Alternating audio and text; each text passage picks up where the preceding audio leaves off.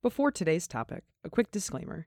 The stories and data we share come from the states that we practice in and the experiences we personally had, which can differ greatly across our country and certainly the globe. This is not a professional advice show. So get comfy and let's discuss death.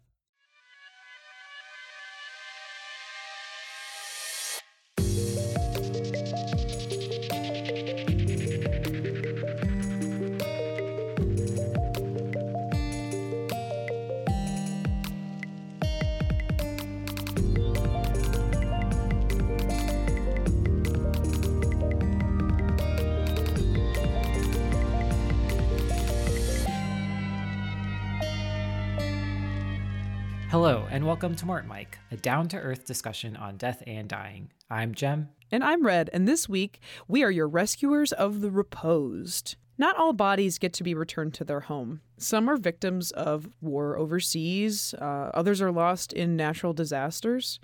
But today, our main focus is going to be on extreme sports enthusiasts that push themselves to the limit, and sometimes they don't make it back alive. Not every place that a person dies is easy to access. I pulled some pretty big people out of some pretty tight bathrooms, I can tell you that. well, we can find ourselves in really sticky situations that we create our own permanent final resting place that others can't get to or get us out of. Some bodies are just unreachable. I think we should start at a high point with some mountain deaths. Can we put in some uh, treesy drum sound effect here? I think that was that's the time for it. Oh, I didn't even get that pun. I was like, what? there we go. As long as humans and mountains have been around, we've been trying to climb to the top of them. Uh, I'm mainly going to be talking about one specific mountain today, however, and that is Mount Everest, because there is so much data and articles about it. I went down like a three day rabbit hole just researching like one mountain. Like it's it's insane. So, Mount Everest is the mountain I picked because there have been about 300 deaths on it uh, as compared to other mountains. I'll, I'll talk about some a little bit later on. So when you think about how people die on a mountain, like our minds would normally go to what, like exposure, exhaustion, and that does make up a huge majority of the deaths, but it's not as big as some of these other ones, which I thought were really interesting. Uh, avalanches account for nearly half of the deaths on uh, Mount Everest. Um, and some other uh, ways to die that are pretty metal, honestly. If you if you look at it, you can just get crushed by a giant pillar of ice, um, the size of a house. Like that's that's that that's a thing. Like on multiple of the death certificates, What? death by serac was the method of death, which is what Oh that's called. Insane.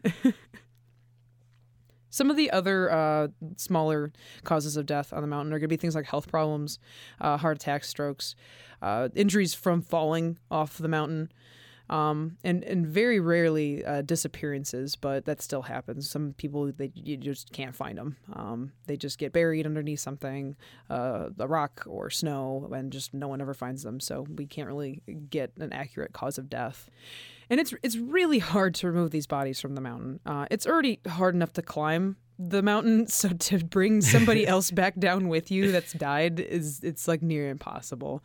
Uh, some people can fall into crev- I never know how to say this crevice or crevasse. Crevasse. I sound so Crevasses. so I say it's crevice singular and crevasse crevasses plural, but that's just me. Okay. so some people uh, will actually get frozen to the mountain uh, when they, they die there. So like to take a body, which is already, I mean, what, like 150 to 200 pounds of like athletic hiker and all this ice that's attached to it, like that's, that's a lot of weight to be carrying down the mountain. hmm It's kind of true. I don't know if there's a science behind this, but I feel like frozen bodies are a little bit heavier than fresh bodies. Maybe it's just because they're so stiff and it's so difficult to carry them. Um, but I've definitely had my experience of frozen bodies up here in the north. Um, you know, grandpa falls down outside, has a heart attack, and no one finds him for two days, and it's negative 10 degrees outside. That's pretty much the same effect, I feel. I think so too.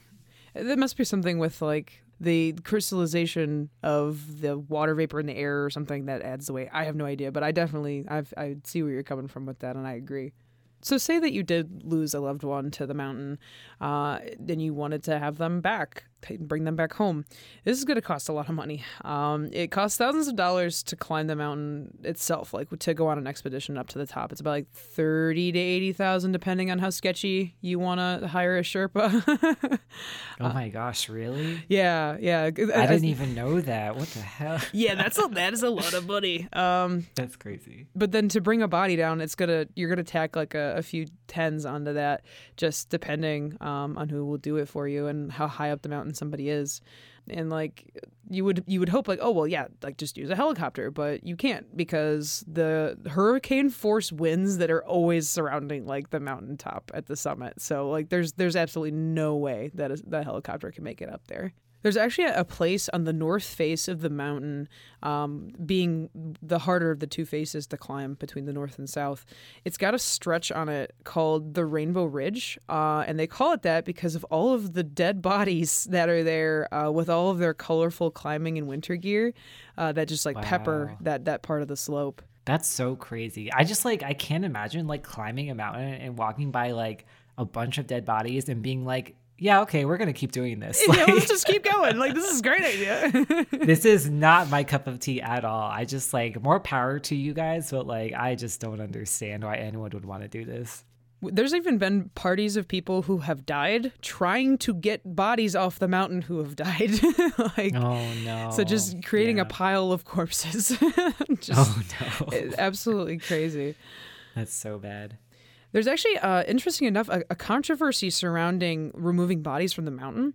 So some climbers, their wishes, like they they already know the dangers of, of you know climbing Mount Everest, and some climbers, their wishes are actually, if I die on the mountain, leave me on the mountain. Like I want to, I want to stay there. I want to be left on the mountain that I tried to conquer there's others that especially locals uh, that actually believe the mountain to be a sacred place. And so like having bodies strewn everywhere is kind of like dishonoring the the gods that they believe in that like inhabit the mountain and like their religions and stuff. And then of mm. course there's the families that want to bring bodies home. So like we have a lot of interesting like politics that that happen to to be surrounding like death and bodies on the mountain so as time is going on, more bodies are being uncovered on the mountain, uh, like with glacial melting. Some bodies move due to wind. So if they had fallen into a place that they weren't able to be reached before, like the wind could push them even farther down the slope into a path that is normally traveled.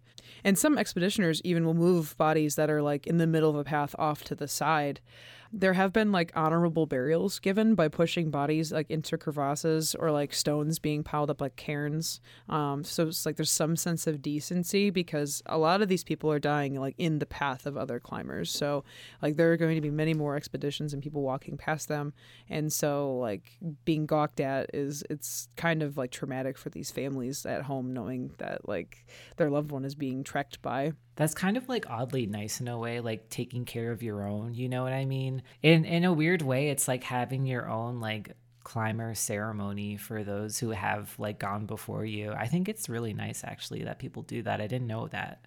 There are a few famous bodies on the mountain. That sounds so really weird uh, to say but um, but they essentially become landmarks on the trail. Um, someone that many have probably actually heard of is green boots it's one of the most common people that you would pass on the way up the mountain.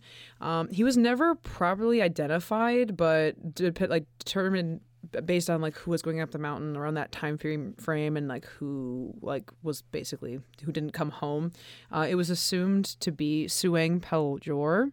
His nickname comes uh, from the green hiking boots that he was wearing before he climbed under a rocky overhang where he died of exposure so uh, pretty much every single hiker coming up the north side of the mountain is going to be ca- passing like next to his alcove where he was. There was actually another climber, uh, David Sharp. He died likely of hypothermia. He died in the same cave after he tried to attempt a solo climb. So he actually climbed in there and, and died next to Green Boots. It's kind of sad he only gets known as his moniker. Uh, like even the Wikipedia page that I was like looking up some stuff on uh, has no page for the person as like his his name. It's just it always redirects to Green Boots. So like it it, it kind of is sad that like his his name is like lost to, to time essentially. Like I said before though, I think that it's a weird sort of like comfort I'm not a climber, so I don't know. So you can tell me if I'm wrong. but like having these people and their bodies on the trail, it kind of is like these people tried to do this before me and they're still here and they were climbers like me. It kind of is a reminder of like how careful you have to be and like how dangerous it is. And i want to say like that green boots is like watching over these people because if you see a dead guy like you're probably going to try to be a little bit more careful than if you just like were willy-nilly like trudging up there. I don't know. Sure, absolutely. One of the other uh, famous people on the mountain is uh, renamed as Sleeping Beauty. Her name is Frances Arsentiev.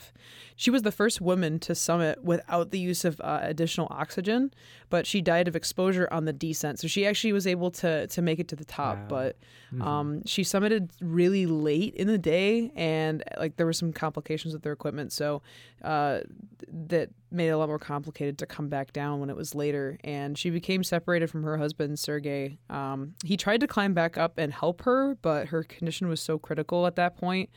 Um, he was actually found dead himself by fall by another expedition on a lower part of the mountain, and um, she was lastly found by another climber, Ian Woodall. Uh, he found her on his way up and actually stayed with her during her dying moments and like actually gave up his shot to summit because he'd stayed with her and like even more Wow. like hallmark uh hallmarky story here uh, he actually returned many years later because like it just sat with him that he wasn't able to like save her that day and uh, she had been on the trail for like nine years at this point and on memory alone he returned to the place that he left her and dug, dug through like four feet of snow and found her on the second try. Like that is absolutely insane to me that he was able to do that. Wow. Like mm-hmm. that's so like heartwarming in a weird way i don't know like i'm all about like camaraderie and like, looking out for your fellow man but like i don't know it's just like it's so sad but like it's so nice that people think to do these kind of things yeah, absolutely. And he was able to um, basically give her, you know, the quote unquote honor, honorable burial I talked about. They wrapped her in an American flag and she was lowered uh, as carefully as you can be off the side of the mountain, and the, with the hope that she would be dropped to the location that her husband had fallen to as well. oh yeah I, I thought this this was actually as I was reading through this story, this did go through my mind um, as a question myself. I was like, well, what about like the rest of the family? Like, did they say this was okay? Uh, the son was never contacted for permission to do this. He actually had to find out via like the news. Like he just was watching the news one day and like this story was on there. It's like, dude, that's my mom. Like, wow but was he okay with it? he he eventually like after you know kind of getting to think through it he was actually okay with it um because he you know this person you know ian ian woodall was with her when she died. Like that was something that her his son could never have had and like he understood that there must have had some like climbing bond together that you know he felt the need to take care of her one more time. And so like he he eventually was okay with it but to wrap up, uh, at Mount Everest, I wanted to do uh, a good little bit of statistics because you know I love a good statistic plug. Um, we love a good statistic plug we love our numbers here. Um, so the chances of dying on the mountain are about one percent. It used to be about two uh, in the seventies and eighties, so it's getting a little safer every every year. But I think it's just because everyone knows Mount Everest because it's the tallest mountain. So a lot more adrenaline junkies seek, are seeking to climb it. Uh, but it's also had like a lot of successful as- ascents, and it's really well mapped and traveled. So I think that's that's why the percentage is so low. Um, The ratio of deaths to successful climbs is about one death to 80 successes. So that's that's not so bad, I guess. i guess i don't know i still feel like that's a lot i don't know I how mean, I many guess- people climb it though And that, I guess that doesn't include those numbers. Don't really include anybody who hasn't finished. Like, there's probably a bunch of people that like started and haven't finished that aren't part of that that statistic too. right But you want to compare that to the second largest mountain to climb in the world, K2. There's only been 355 successful summits ever and there's been a whopping 82 deaths. That's a that's a 23 fatality rate. So like Everest is is crazy and all, but K2 like that's where you go to to really show off. to die please don't guys oh. But online, you can see some of the pictures of these bodies that are on the mountain, like Green Boots and Sleeping, Sleeping Beauty. But like that's it's all older photography, like current photography. Like it's so disrespectful. Like that's not a thing you'll see. But uh, expeditioners often have to trek right near these bodies, as many people die as they climb, and bodies of the fallen will settle and be uncovered by the elements uh, in the flat areas where camps are set up. This is something climbers have to be prepared for. It's honestly super crazy to think that some of these people uh, actively dying on the path were already assumed to be dead, or they had to be passed by because saving them would actually have endangered the other climbers. So, like, please, like, go down a rabbit hole like yourself on Mount Everest and deaths on uh, Everest because it's it's absolutely insane. Like, I wanted to talk about so many more things, like the death rate for Sherpas, uh, like specific cataclysmic avalanches and earthquakes that have caused mass death on the mountain and the increase in ascenders causing backups on the mountain. There's there's so much topics out there. Like please, like definitely look into this if it interests you. I I wow. barely scratched the surface. It sounds like we could have like a three part series on like Everest deaths and everything that happened. It's there. definitely it's so interesting. When compared to climbing, there aren't any caves with the death count that Everest has. Statistically, it's about as half as dangerous to go spelunking than it is to climb a mountain. But that doesn't mean that the situations that cause people to lose their lives underground aren't just as tragic and terrifying.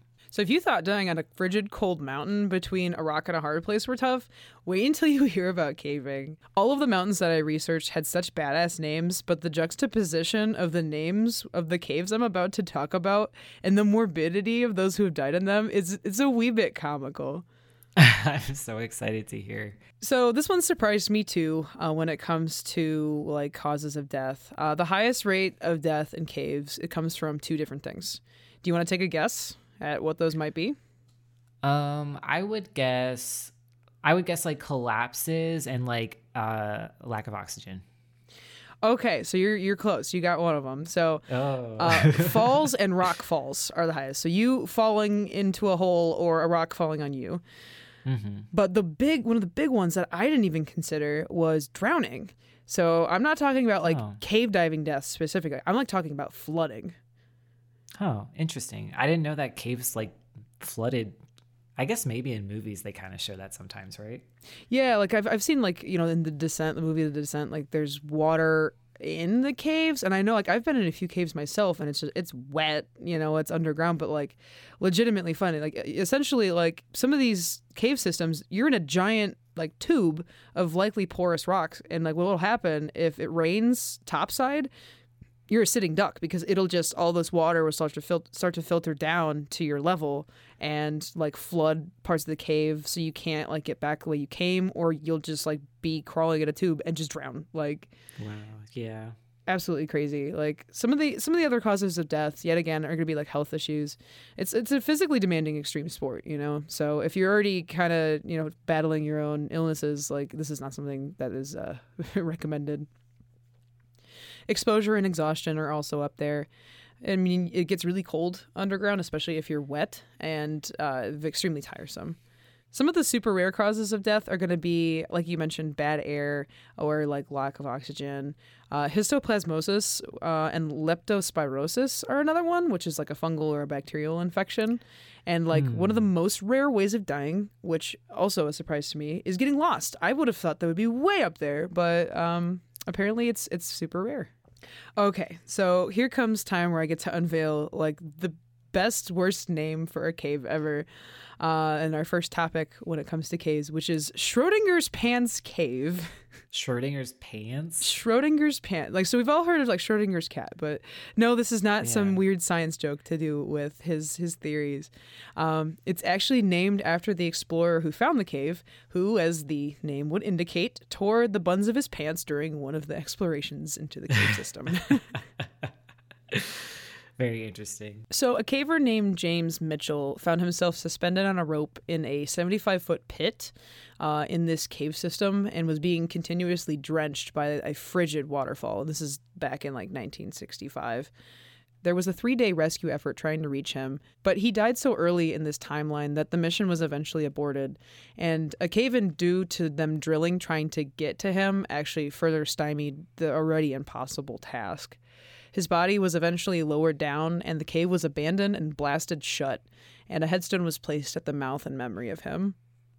Wow, that's so crazy. Can you imagine three days hanging there on a rope being drenched by a waterfall? He died pretty early, you said, but still, that's crazy. One day is enough. Yeah, one day is way, way, way enough. They did actually try to recover his skeleton uh, after about 41 years later. They had found, like many caves, uh, a lot of times they'll find like an alternate opening or like another system that connects. And so they attempted to go back in, and uh, six workers spending four hours were actually able to get to him, uh, which at this point, of course, he was just bones, but uh, they were able to rescue what they were able to find and then also found his helmet. It uh, had like 18 notches carved in it, which denoted the 18 caves that he had explored successfully. So mm. a really interesting thing to take away, uh, and was actually given to his family. I'm pretty sure. Mm, wow, that's cool. He was cremated by the local coroner, and the family actually plans on spreading his ashes really uh, close to the cave in memory of of, even though it was traumatic, in memory of the the trip that he had taken. Right, right. Near Schrodinger's pants. What's another good name for a cave we're going to learn about today? well, let me tell you, Jem. Let's try on Nutty Putty Cave for size. Nutty Putty. what the heck? so this one, uh, yet again, all the caves have a reason for the naming. Uh, this one is named because of the density and like t- kind of like soil that's in the cave. It's like kind of muddy, so mm. they hmm. named it Nutty Putty. of course, of course. Like any like, like any good scientist or explorer would, I would never name something legitimately thought well thought out name. so Nutty Putty was actually it's it's considered by many um, a good like beginner cave, like a, a, good starter cave to experience what it's like to do some splunking we'll find that it was actually quite dangerous for a gentleman named John Jones. He attempted with some buddies to go through the birth canal squeeze, uh, which is a actually very doable section of the cave, but he actually ended up in a completely uncharted part of the cave instead. Before we get further, can I birth canal squeeze? Is that really what it's mm, called? Okay, listen. Okay, so yeah, the, the cave cave name whack, but like if you go and look up like all of the the different parts of Nutty Putty Cave because like they're broken into different segments, yet again more crazy names for like all these different different like things that people have to travel through. Like i oh my god clearly like splunkers have a great sense of humor when it comes to to their craft. Wow. So this poor dude goes into this uncharted part of the cave and he ended up becoming wedged head first like, da- like downward facing in a tube that was no wider than the opening of a dryer like the wow. opening to a dryer. So after 28 hours of being inverted in this cave, oh uh, oh, there were many rescue attempts that led to even the rescuers themselves becoming injured and stuck.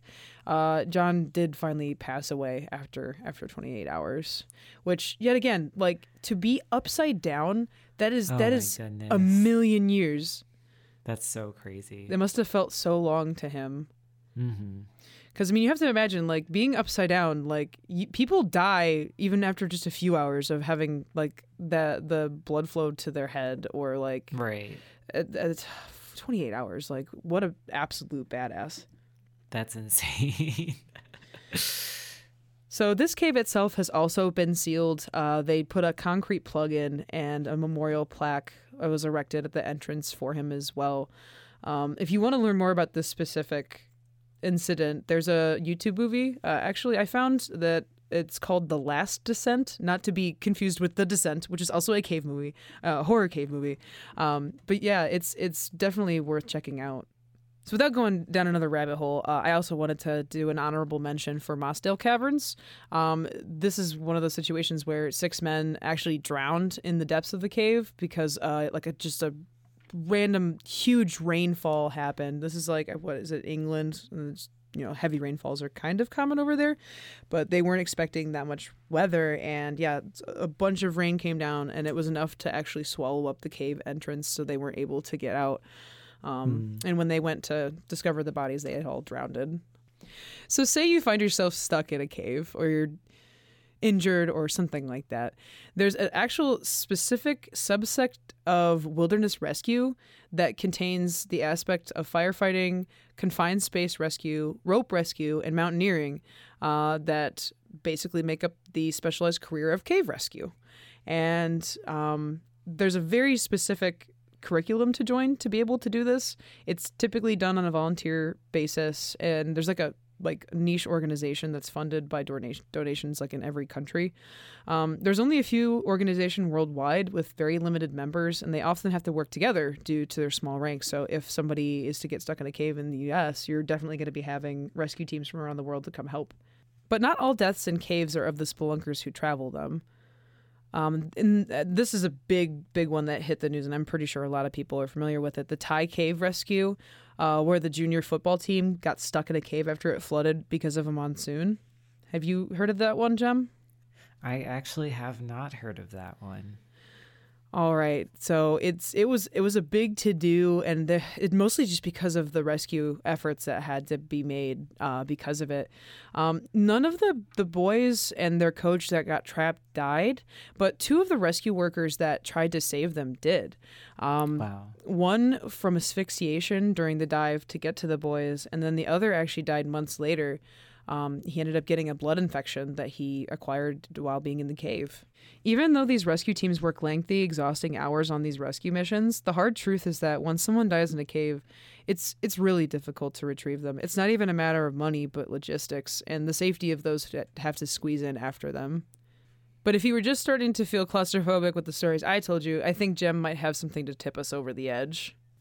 Exactly. If you thought spelunking was dangerous, try to combine that with scuba diving. We're going to talk about cave diving, which is something that I didn't think that people did, but it is something that people do because you guys are crazy, but I'm all here for it. Um, so, cave diving, if you don't know what that is, it's basically cave exploring, but with scuba diving equipment to explore these underwater caves. Um, you know, because under the ground there's lots of water and a lot of uh, caves that are formed basically entirely underwater and people just like dive down there to like look at them i guess. But uh cave diving is actually as you can imagine pretty dangerous combining the dangers of scuba diving along with the dangers of just cave diving in general and what we're looking at in general is between July 1985 and June 2015, um, there is a report of a total of 161 um, diver deaths. 67 of these deaths were trained cave divers, people that had experience, and 87 of these deaths were untrained cave divers, which, if you're untrained cave diver, what are you doing? Be- Right. get trained. right. And while the annual number of cave diving fatalities has fallen over the past three decades, um, usually only like three a year, um, the proportion of trained divers among those fatalities has doubled. So actually, a lot of people are getting trained, but it's, you know, the dangers are still there regardless if you're trained or not. Uh, so the most common cause of death um, is usually asphyxia due to drowning, um, preceded by running out of breathing gas. Um, you know, if you're scuba diving and you go deep down, and let's say, you know, you're getting pressurized, you're getting excited or like anxious, and you're breathing a lot more, you might not have calculated um, how much gas you need. So that's a pretty common cause of fatality. It is reported that an overwhelming majority of the fatalities occur in the state of Florida for some reason. Florida Um, man, I'm looking at you. of- they have a lot of flooded caves, apparently. There's also, like I said, a possibility of equipment failure and uh, hypercapnia, which is carbon dioxide poisoning. Um, carbon dioxide will absorb into your bloodstream much faster um, when you're deeper down. So, this causes that carbon dioxide poisoning in your blood if you're not careful, if the equipment you're using um, is not up to snuff. And like I said, the equipment that they do use for that, it can get overloaded if you start breathing too quickly or if you start moving around too much. Um, so it's really important to remain calm. Obviously, if you are in fear of your uh, life, it's kind of hard to do that. Okay, so I'm absolutely going to murder the name of this cave, and I'm so sorry. Um, it's located in Helsinki, so we're talking Finnish here, and I do not speak Finnish, unfortunately. But there were five men that were set to explore this cave, Steinugl Fall Get. And that's all I'm going to give you guys because that's all I got. uh, um, and this is um, a pretty dangerous dive. It's it's a it was a well known um, cave diving expedition, and at the start of the cave, you're um, basically already underwater through the whole entire thing. So the start of the cave is a lake, like a pond. So you just mm-hmm. go in and you get your diving gear ready and then you go under and the, there's at the bbc actually did a story on on this and there's actually like a map of the cave it's literally just like tiny nooks and crevices and like weird little descents and like crevices just full of water so anyways these five men decided to explore the cave and they had been buddies like cave diving together for a while and this was known to be a dangerous cave so, what had happened was that two of the men decided to go ahead a little bit, and no one is really sure what happened because um, one of the men started to panic. Maybe something was wrong with his equipment. He started breathing too fast. The second man that was with him noticed that something was wrong and he tried to give him a cylinder of gas to reduce the amount of carbon dioxide in his system. Um, but while they were switching mouthpieces, um, the person that was giving him the gas um, started swallowing water and started to drown. Oh, Jesus. That's terrifying. So after this person who was already panicking is watching his buddy basically die, he um, he got the he got the air canister from his buddy, but he was unable to calm himself down, so he himself uh, passed away a little bit while longer. The second group of men that were with them um, would eventually find them and would find that their bodies were blocking the way to the cave. So this is how narrow this cave is: is that one body was like blocking the whole entire thing. And then here, they're already doing their own exploration. They're already having um, difficulties of their own, but they had to decide: do I move past this dead body to get to the end and try to, you know, save myself that way? Or do I turn around and go back? Because at this point, they're pretty deep into the cave. They have to assess like how much oxygen they have left, you know, how much further they have to go. Um, they actually decided to move past the bodies because you can imagine trying to get these bodies unstuck and trying to pull them up with them, that they all would have died probably trying to get these bodies out of oh, there. Yeah. So they had to make the tough decision to leave them there and then um, continue on with the exploration. But because of the situation and because they had to spend time getting past the bodies, um, they actually had to rise to the surface. I think it said 80 minutes early. So when it comes to diving, if you guys don't know, you have to depressurize very slowly. So you have to go up to the surface very slowly, or else you get decompression sickness called the bends. Isn't it just like the expanding of the gas in your arteries and veins too fast? Yeah, so it's basically when the nitrogen in your bloodstream um, starts to form gas bubbles because it is expanding too fast due to the pressurization like happening too quickly. So after the remaining three divers got through the expedition, they passed the bodies. They knew um, exactly where they were. Um, they had to, you know, call the cops report the deaths. Um, but because they were in Helsinki and there wasn't really an adequate rescue team, um, the police decided that they weren't really going to do anything about it. Um, it was just too dangerous. They didn't really have the right equipment. They didn't really know what to do. The families of the divers that perished, you know, obviously wanted their loved ones back. Um, and the men that they were diving with felt like they needed to rescue them. Um, so that's exactly what they did. They worked with one of the rescue teams that Red was talking about to devise like a, a rescue uh, plan to go and get the two bodies of their friends back. Um, and this was a much more well thought out than the expedition. They had a lot of a lot more preparation. Um, so essentially, what they did, which I thought was really cool, is that they took uh, air canister air canisters and they put them along the trail. So like they would dive down a little bit, leave an air canister there, come back up, get another one, dive down a little bit more, leave an air canister there, come back up. So if anything happened, um, if they needed air, there would be like little checkpoints along the cave that they could go and get air, and they wouldn't have to worry about doing the whole dive on like the amount that they could carry on their body. So the friends that actually, you know, were there when their friends died, they actually partook in the rescue mission, mostly because they knew exactly where their friends were and they knew like the the terrain, they knew the cave. So it was actually a British rescue team that were was able to help them. Like Red said, these people, you know, come from all over parts of the country because it's a very like specialized profession. When they got to the bodies, they had been there for some time. So obviously the bodies had taken on water. They had become more buoyant. So this kind of made things a little bit more difficult, um, harder to control. Um, and part of the cave also collapsed uh, on on one of the bodies. Um, but through the preparation that they had and working with the British rescue team, um, the whole operation of rescue took about 101 hours of oh diving gosh. time. So after 101 hours of diving time, they were able to rescue the bodies and have them, you know, brought back to the family. Um, and actually, what they did was considered technically illegal because the Finnish police didn't want to do the recovery mission.